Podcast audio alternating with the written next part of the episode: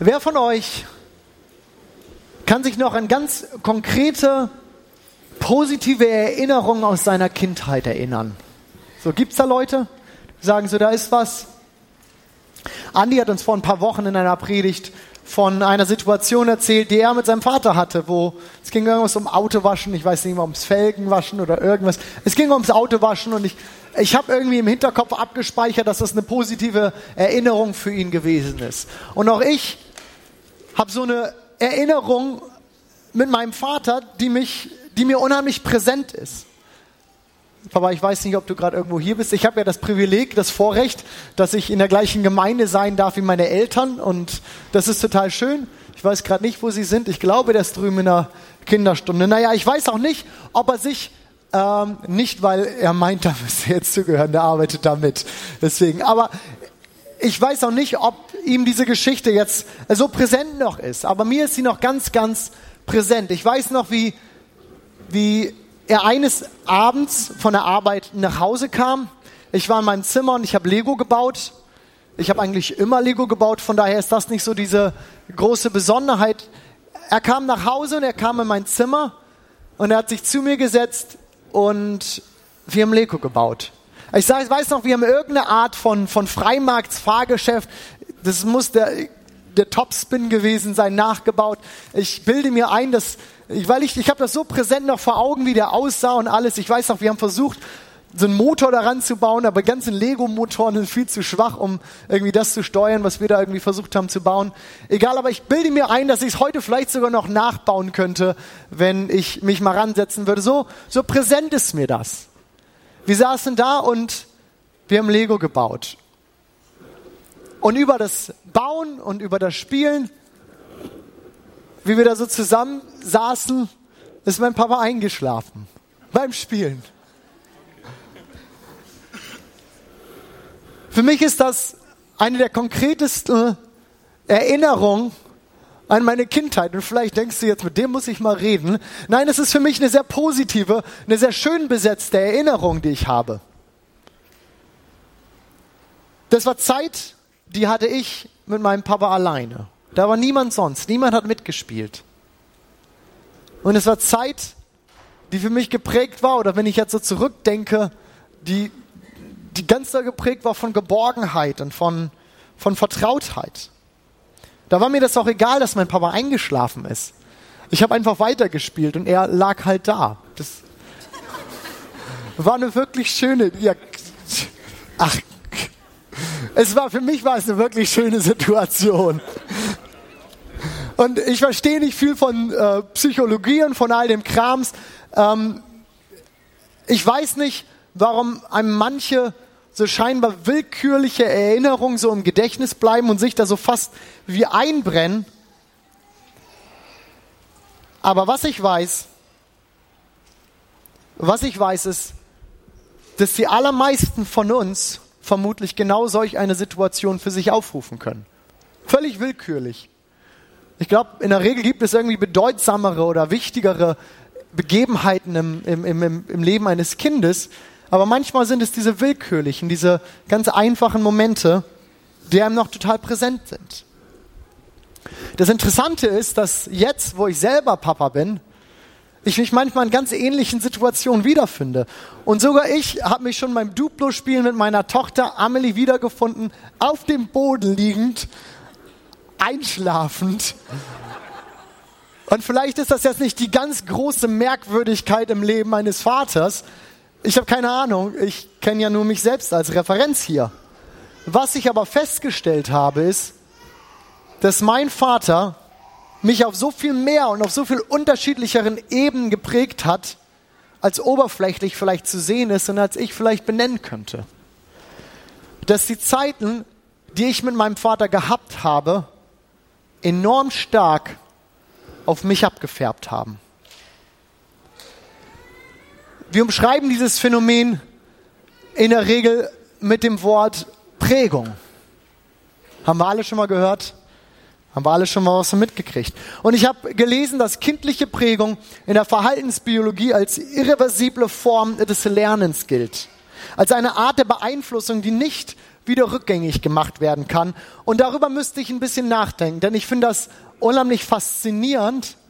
Auf der einen Seite, es flößt mir auf der anderen Seite aber auch eine enorme Portion Respekt vor dem Elternsein ein. Denn mal ganz ehrlich, nicht wieder rücknehmbare Beeinflussung auf ein Kind. Welche Eltern hier, ähm, welchen Eltern hier flößt das wirklich Respekt ein von dem, was, ähm, womit wir irgendwie so anvertraut sind? So ein paar von euch, die restlichen sind wirklich selbstbewusst. Aber es führt mich zu meinem Predigtext. Es führt mich zu dem, was mich aus der Bibel, aus Gottes Wort seit ein paar Wochen beschäftigt. Und ich bitte doch, dass ihr mit mir aufsteht, denn wenn wir Gottes Wort gemeinsam lesen, dann stehen wir auf, weil wir wissen, dass das die Richtschnur ist, dass das ist, was uns gegeben ist, aus dem wir irgendwo einfach auch Führung für unser Leben nehmen dürfen. Und heute sind es nur zwei Verse, die wir lesen, aber ich meine, die haben es in sich. Und wir lesen aus Johannes 5 die Verse 19 und 20.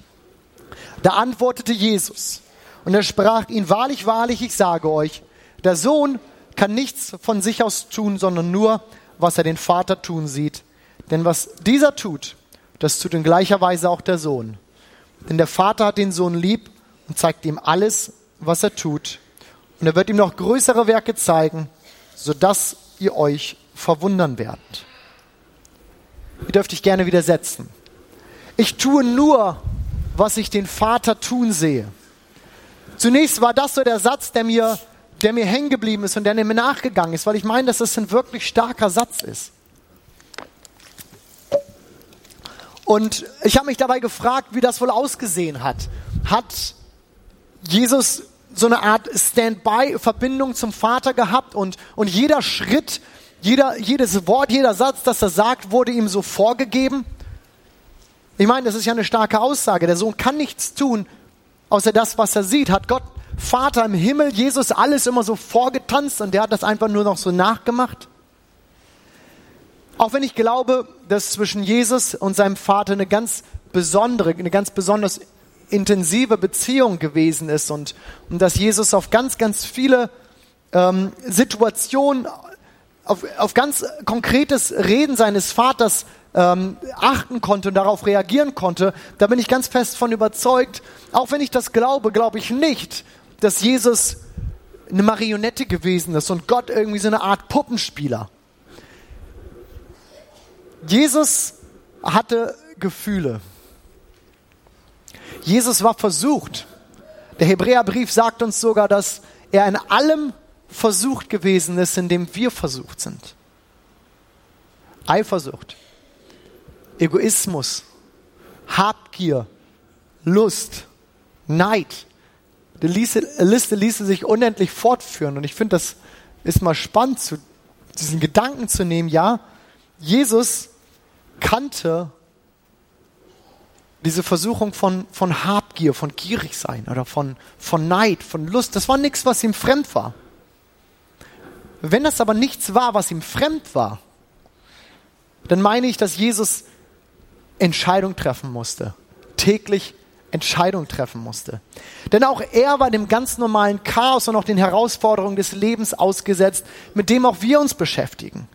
Sonst wäre er nicht Mensch wie wir gewesen. Und dass Jesus ganz Gott und ganz Mensch ist, das ist eine von den, von den, von den Glaubensgrundsätzen, auf denen wir stehen. Wie konnte Jesus also nun sagen, dass er nur tut, was er den Vater tun sieht? Nicht, weil der Puppenspieler Gott im Himmel Jesu Arm bewegt hat und so jeden Schritt irgendwie so voneinander gesetzt hat. Ganz bestimmt nicht. Nein, der Satz, den Jesus hier sagt, der muss irgendeinen anderen Ursprung haben.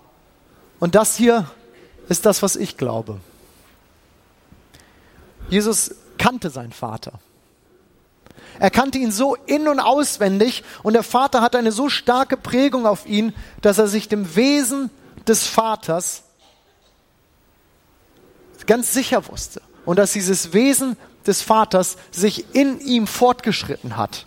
Dafür musste der Vater vielleicht gar nicht mal groß sagen, komm Jesus, sei lieb zu dieser Frau oder willst du diesen Donut wirklich noch essen oder keine Ahnung was. Ich glaube, dass er das nicht brauchte. Das geschah wie von selbst. Und Jesus wusste, dass er sich da mit dem Wesen seines Vaters bewegte.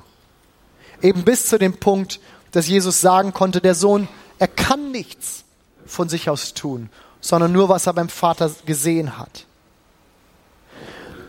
Und je länger ich mich jetzt mit diesem Text beschäftigt habe, und das war, hatte ich gerade gesagt, der Satz, auf dem ich anfang, anfänglich so aufgesprungen bin, weil ich dachte so, wow. Aber je länger ich mich damit beschäftigt habe, ist mein Fokus und mein Blick doch viel mehr auf den Nachsatz danach gefallen. Denn weiter heißt es dort, was dieser, der Vater, tut, das tut in gleicher Weise auch der Sohn. In gleicher Weise irreversible Form des Lernens. Ihr erinnert euch, es gibt keine Art, wie der Vater etwas tut und eine Art, wie der Sohn es tut. Es gibt beim Vater und beim Sohn nur ein in gleicher Weise. Das ist übrigens auch ein ganz zentraler Aspekt der Lehre der Dreieinigkeit, dass Vater, Sohn und Heiliger Geist auf der einen Seite drei Personen sind, jeder für sich, aber in ihrem Wesen eins. Nicht nur irgendwie wesensähnlich, sondern wesenseins eins. Ich persönlich, ich mag so theoretisches ähm, Beschäftigen mit irgendwelchen Sätzen und Sachen.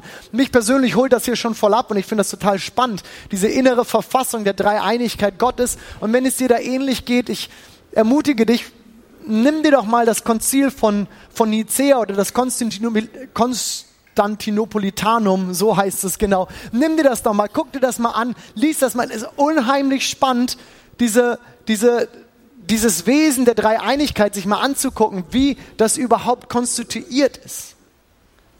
Mir ist aber auch bewusst, dass es nicht jeden von uns so abholt wie mich und dass nicht jeder da so an, drauf anspringt. Deswegen will ich mal versuchen, uns diesen Aspekt des Wesen Gottes nochmal viel doller ins Hier und Jetzt und vielleicht auch in einen ganz praktischen Aspekt unseres Lebens zu übersetzen. Denn dieses Wesen Gottes ist nicht nur spannend für eine theoretisch-theologische Auseinandersetzung oder Beschäftigung. Dieses Wesen Gottes ist auch nicht nur Schablone und die Art und Weise, wie, wie Jesus es von seinem Vater gelernt hat. Nein, dieses Wesen soll, und ich möchte es sogar so stark ausdrücken, dieses Wesen muss sich in uns als Nachfolger Jesu fortschreiben.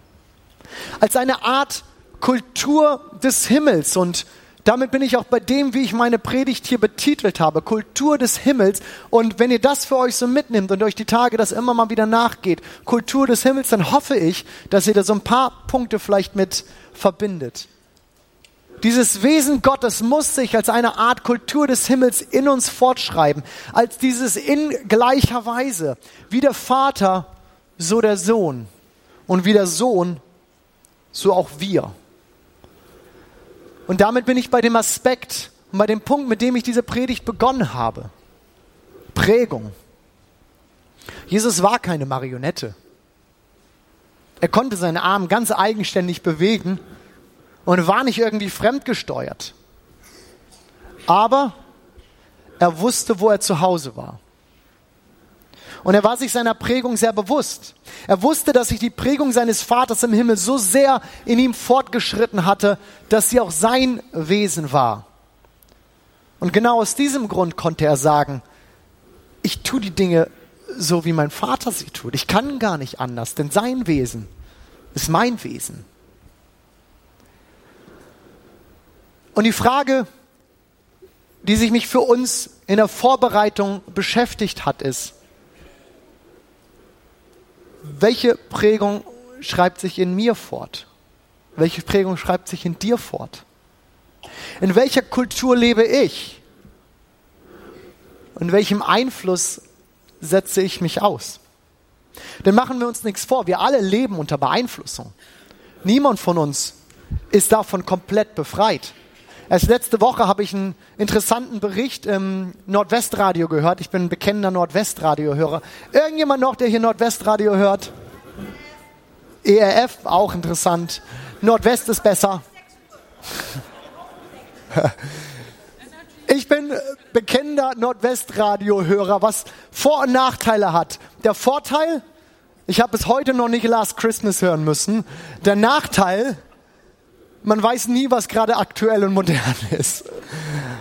Aber es hat noch mehr Vorteile, denn man hört immer wieder ganz interessante Berichte und Studien werden einem vorgestellt und ja, Nordwest, das stimmt, es hat mehr Redeanteile als irgendwie Musikanteile. Das muss man schon mögen, aber gerade letzte Woche war es eine, eine interessante ähm, Studie, die da vorges äh, fort, äh, vorgestellt wurde. Na, da ging es um die Positivität der Sprache. Bis zu dem Zeitpunkt wusste ich nicht mal, dass es dieses Wort Positivität gibt, aber ich habe mich eines Besseren belehren lassen. Es ging darum, inwiefern Sprache beeinflusst ist von ihrer Umfeld oder von, von, von dem, was in der Welt so passiert. Und es wurde untersucht, inwiefern Geschehnisse und, und das, was gerade so in der Welt passiert, wirklich einen Einfluss darauf haben. Ergebnis der Studie war, dass in Zeiten, in denen viele negative Dinge passieren, in Zeiten, wo viele Kriege sind, Länder, in denen Wirtschaftskrisen sind, Länder, in denen einfach viel Verunsicherung und, und, und Dinge einfach passieren, die Sprache im Ganzen einfach negativer wird in der Wortwahl, in dem, wie wir Dinge ausdrücken, alles wird negativer. In Zeiten, in denen alles eher im Aufschwung ist und man hat so ein, so ein, so, so ein Durchatmen, auch als Gesellschaft, wird die Sprache im Ganzen positiver. Ich fand das hochinteressant.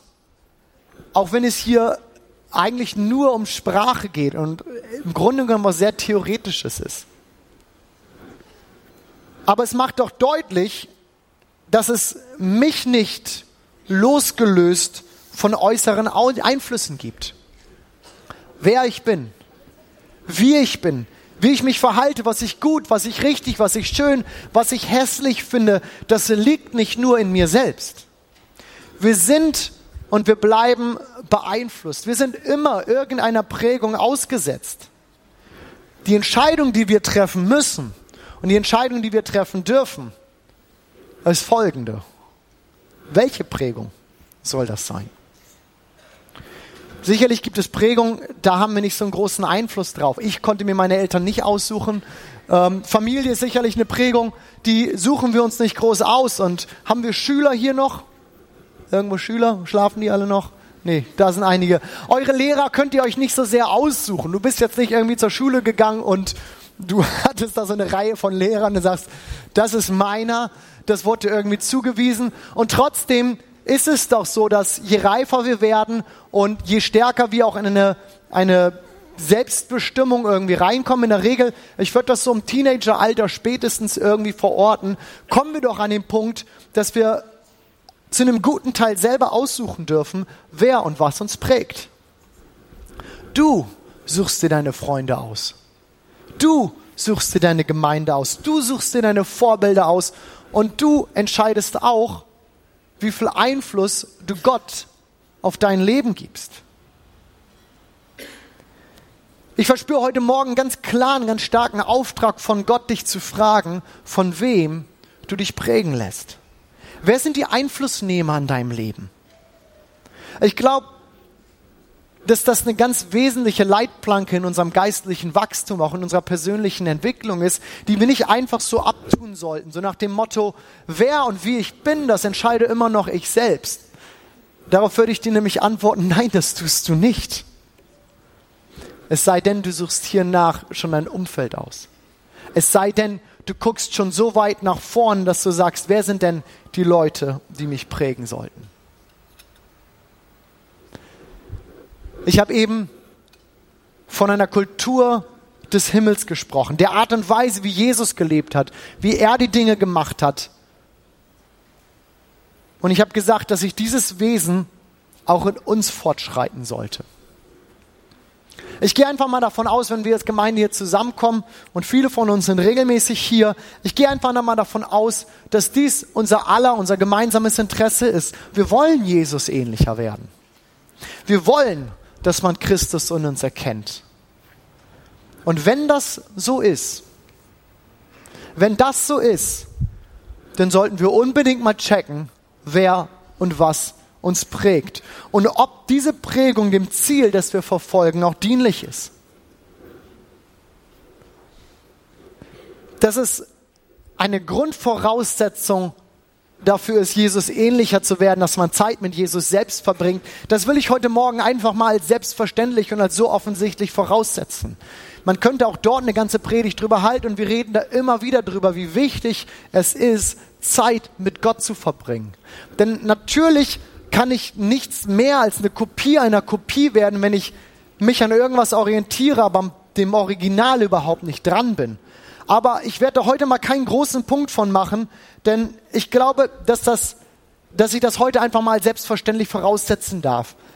Was wir aber sehr leicht und sehr schnell unterschätzen, ist unser tägliches Umfeld.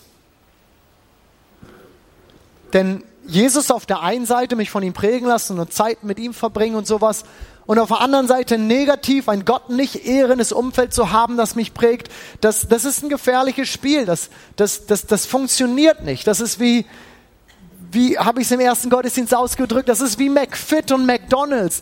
Die, da, ist ein, da, da ist ein Zielkonflikt. Das ist wie, als die lieben Damen eine Stunde irgendwie im Bad verbringen und die Haare schön machen, schminken, Parfum drauf und alles, Heils raussuchen und dann eine Jogginghose anziehen.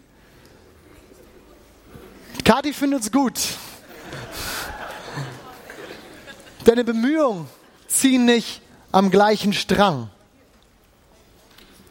Und wenn wir Jesus ähnlicher werden wollen, dann müssen wir schauen, in welcher Kultur, in welcher Prägung wir verankert sind. Und nichts beeinflusst uns so stark wie die Menschen um uns herum.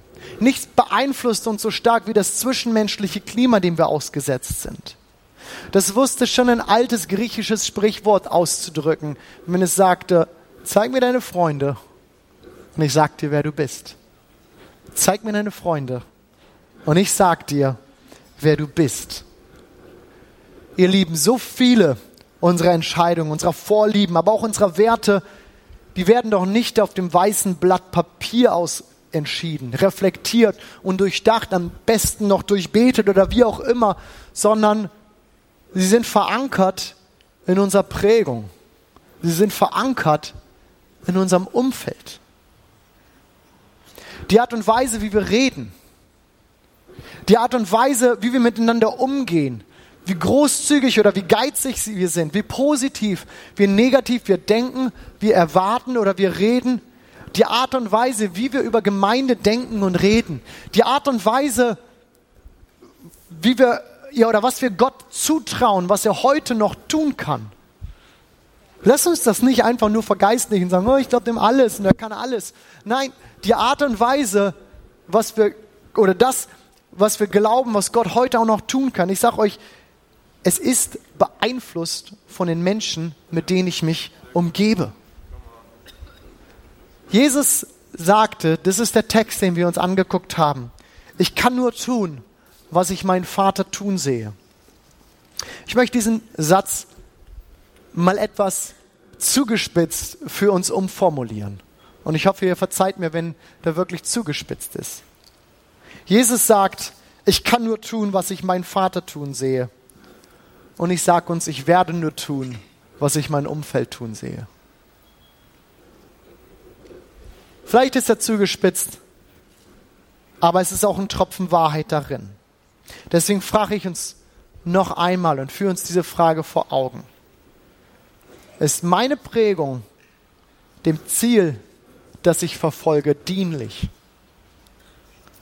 Hilft mir mein Umfeld, die Person zu werden, die ich werden möchte, die ich sein möchte? Und ehrt mein Umfeld Gott? Verankert es mich in dieser Kultur des Himmels oder kämpfe ich im Grunde genommen in meinem Umfeld, dort wo ich stehe, allein auf weiter Flur? Wer sind die Einflussnehmer in deinem Leben? Sind sie dir weise Berater? Untersuch das mal für dich und dann entscheide, hast du weise gewählt? Wir gehen jetzt wirklich mit ganz, ganz großen Schritten auf Ende, aufs Ende dieses Jahres zu und der Jahreswechsel ist in der Regel eine gute Gelegenheit, sich neue Vorsätze zu machen. Und ob du es zugibst oder nicht, die allermeisten von uns machen es ja doch irgendwie. Nimm diesen Aspekt doch einfach mal mit für dich auf. Und wenn du die nächsten Wochen jetzt so nimmst und auf den Jahreswechsel zugehst, Scan mal dein Umfeld. Scan mal deine Freunde. Scan mal die Kreise, in denen du unterwegs bist. Scan mal die Arbeitskollegen, mit denen du viel machst und denen, mit denen du wenig machst. Check mal dein Umfeld und frag dich genau diese Frage. Habe ich weise gewählt? Habe ich weise gewählt? Hilft mir mein Umfeld, die Person zu werden, die ich gerne werden möchte? Liebe Gemeinde, ich und niemand sonst bin dafür verantwortlich, ein gesundes Umfeld um mich zu bauen, das mich gut und das mich positiv prägt. Ich für mich selber habe das ganz stark in dieser Gemeinde gefunden. Ich liebe diese Gemeinde. Danke, dass ihr da seid. Ihr seid toll.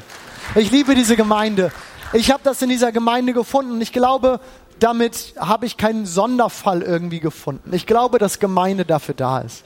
Ich glaube, dass Gemeinde dafür da ist, ein gutes, gesundes Umfeld zu sein. Und ich will dabei sagen, ja, auch in Gemeinde gibt es Umfelder, wo ich sage, halt dich davon fern gefährlich, schwierig. Denn natürlich ist auch Gemeinde dann nicht vorgefeilt, irgendwie das, das, das, das, das, das Gerede, schlechtes Gerede und sonst was irgendwie da ist. Also auch hier gilt, überleg mal, check dein Umfeld. Wo bewegst du dich? Wie bist du geprägt? Aber im Großen und Ganzen dürfen wir doch für uns nehmen, die Gemeinde auch sagen, ja, was soll und was darf uns prägen? Sie ist da zur Zurüstung der Gläubigen wie es so schön heißt. Zur gegenseitigen Ermutung, zur Erbauung und auch zur Korrektur. Und wisst ihr, was der Hammer ist? Wenn uns unser primäres Umfeld, der Teil, von dem wir uns ganz bewusst prägen lassen, wenn wir so sehr oder wenn uns dieses Umfeld so sehr in dieser Kultur des Himmels verankert und wissen, ja, das macht mein Wesen aus, der Einfluss dieses Teils meines Umfelds ist so stark auf mich, dass ich sagen kann, ja, im Grunde genommen, wir ticken gleich dann können wir hier raustreten und wir werden die Einflussnehmer. Wir werden die Einflussnehmer. Wir werden diejenigen, die hingehen und in denen Leute sich orientieren. Dieser Punkt wäre nochmal eine Fortsetzung dieser Predigt wert und vielleicht mache ich das irgendwann nochmal. Aber für heute möchte ich das bei dieser Fragestellung belassen, weil mir die wirklich auf dem Herzen liegt. Wovon lässt du dich prägen? Und damit nehme ich es nochmal zurück auf unseren Bibeltext. Da antwortete Jesus und sprach zu ihnen, wahrlich, wahrlich, ich sage euch, der Sohn, er kann nichts von sich aus tun, sondern nur, was er den Vater tun sieht. Denn was dieser tut, das tut in gleicher Weise auch der Sohn. In gleicher Weise. Was für eine starke Formulierung. Eine Kultur des Himmels. Wie der Vater, so der Sohn und wie der Sohn, so auch wir. Wie dein Umfeld, so auch du. Ich möchte mit uns beten und danach möchte ich uns nochmal in einen Moment nehmen, in dem wir uns diese Herausforderung auch stellen. Jesus, ich danke dir, dass, dass du das beste Umfeld für uns bist, dass du die stärkste Prägung auf unserem Leben bist und wir uns dieser Prägung einfach aussetzen dürfen. Jesus, ich danke dir, dass ich nicht der bin, der ich mal gewesen bin, sondern dass ich täglich und jedes Jahr weiter auf dich hinwachsen darf, dass du mich veränderst, dass ich zu dir kommen darf, wie ich bin, aber nicht bleiben muss, wie ich war. Hat das Veränderung möglich ist? Und Jesus, dass wir in dir ein Beispiel haben, wie Leben geht. Jesus, du tust uns gut. Und ich bete, dass diese Kultur des Himmels, ich bete, dass dieses in gleicher Weise so in uns übergeht, Herr, dass wir verstehen, dass wir wissen, wo wir verankert sind. Und ich bete, dass du uns Gnade gibst, weise Entscheidungen zu treffen. In Bezug auf die Menschen, die um uns herum sind. Dass du uns hilfst, weise Entscheidungen zu treffen für unser Umfeld. Und dass wir genau entscheiden, wer soll uns prägen. Amen. Ich möchte uns diese Frage wirklich nochmal vor Augen führen und ich möchte dich ermutigen, heute eine Entscheidung zu treffen. Ich weiß, das ist nichts, was du von jetzt auf gleich mal tust. Sagst, na gut, dann lasse ich mich mal von jemand anderen prägen. Aber ich glaube, dass wir eine Prägung, ich glaube, dass wir eine Kultur nur verändert bekommen, wenn eine Anfangsentscheidung eine Willensentscheidung irgendwie zugrunde liegt. Und so möchte ich dich herausfordern, heute zu sagen, scan dein Umfeld. Und wenn es bedeutet, dass du Entscheidungen, auch harte Entscheidungen treffen musst, wenn du sagst, ja, die Kreise, in denen ich mich bewege, wenn ich ehrlich bin, sie sind mir nicht dienlich, dann änder was daran. Und ich weiß, dass es eine mutige Entscheidung ist und so möchte ich dir helfen, heute Morgen diese Entscheidung zu treffen, beziehungsweise das auch durchzuführen. Deswegen bitte ich dich, wenn du hier bist und du weißt, ja, es gibt hier Dinge in meinem Leben, die sollte ich verändern, dann werde ich dich gleich bitten, dich zu melden, das auch öffentlich zu machen für dich selber, weil es dir auch nochmal das bewusst macht und du weißt, ja, ich habe hier eine Entscheidung getroffen und ich möchte was verändern. Gibt es heute Morgen jemand hier, der sagt, ich weiß, dass die Kultur, ich weiß, das Umfeld, in dem ich lebe, dass es mir nicht dienlich ist, der zu werden, der ich gerne sein möchte. Aber ich möchte das ändern. Ist doch heute Morgen irgendjemand hier, dann heb, heb doch mal keine Hände. Oder eine reicht auch. Und nimm diese Entscheidung. Und ihr, die ihr eure Hände gehoben habt, nehmt diese Entscheidung und geht damit vor Gott. Und sagt Gott, hier bin ich, hilf mir dabei. Wir werden am Ende des Gottesdienstes an den Seiten Gebetshelfer haben und ich glaube, manchmal braucht es auch diesen Moment, sowas festzumachen. Geht gerne dahin, lasst für euch beten, mit euch beten, macht das öffentlich, bekennt das und sagt, hier brauche ich Veränderung in meinem Leben. Und ich möchte auch fragen, ob jemand heute Morgen hier ist, der sagt, das ist interessant, schön und gut, aber wie soll ich mich denn prägen lassen, wenn ich diesen Gott, von dem mir gesprochen ist, überhaupt nicht kenne? Und so möchte ich dich fragen, bist du vielleicht hier und du sagst, ich kenne diesen Gott gar nicht, aber ich würde gerne. Ich würde mir das gerne mal anschauen. Ich würde, ich, ich merke, irgendwas bewegt sich hier, irgendwas ist passiert mit dir. Ist irgendjemand hier, der sagt, ich würde diesen Gott gerne kennenlernen? Und wenn das so eine positive Prägung auf mein Leben haben kann und ich mich verändern kann. Dann auch für dich. Ich glaube, dass es ein mutiger Punkt ist, manchmal sich zu entscheiden. Dass man, dass es hilfreich ist, später noch zu wissen, ja, ich habe mich wirklich, ich habe hier eine Entscheidung getroffen für mich. Und vielleicht ist es das einfacher, wenn du einfach deine Hand hebst und weißt, ja, das ist wirklich passiert. So, wenn du hier bist und sagst, ich würde diesen Gott gerne kennenlernen, dann zeig mir doch einfach mal deine Hand und ich würde nach dem Gottesdienst gerne mit dir beten. Ich würde dir diesen Gott, ich würde Jesus gerne vorstellen. Dankeschön. Hier noch jemand, der sagt, ich würde diesen Gott gerne kennenlernen?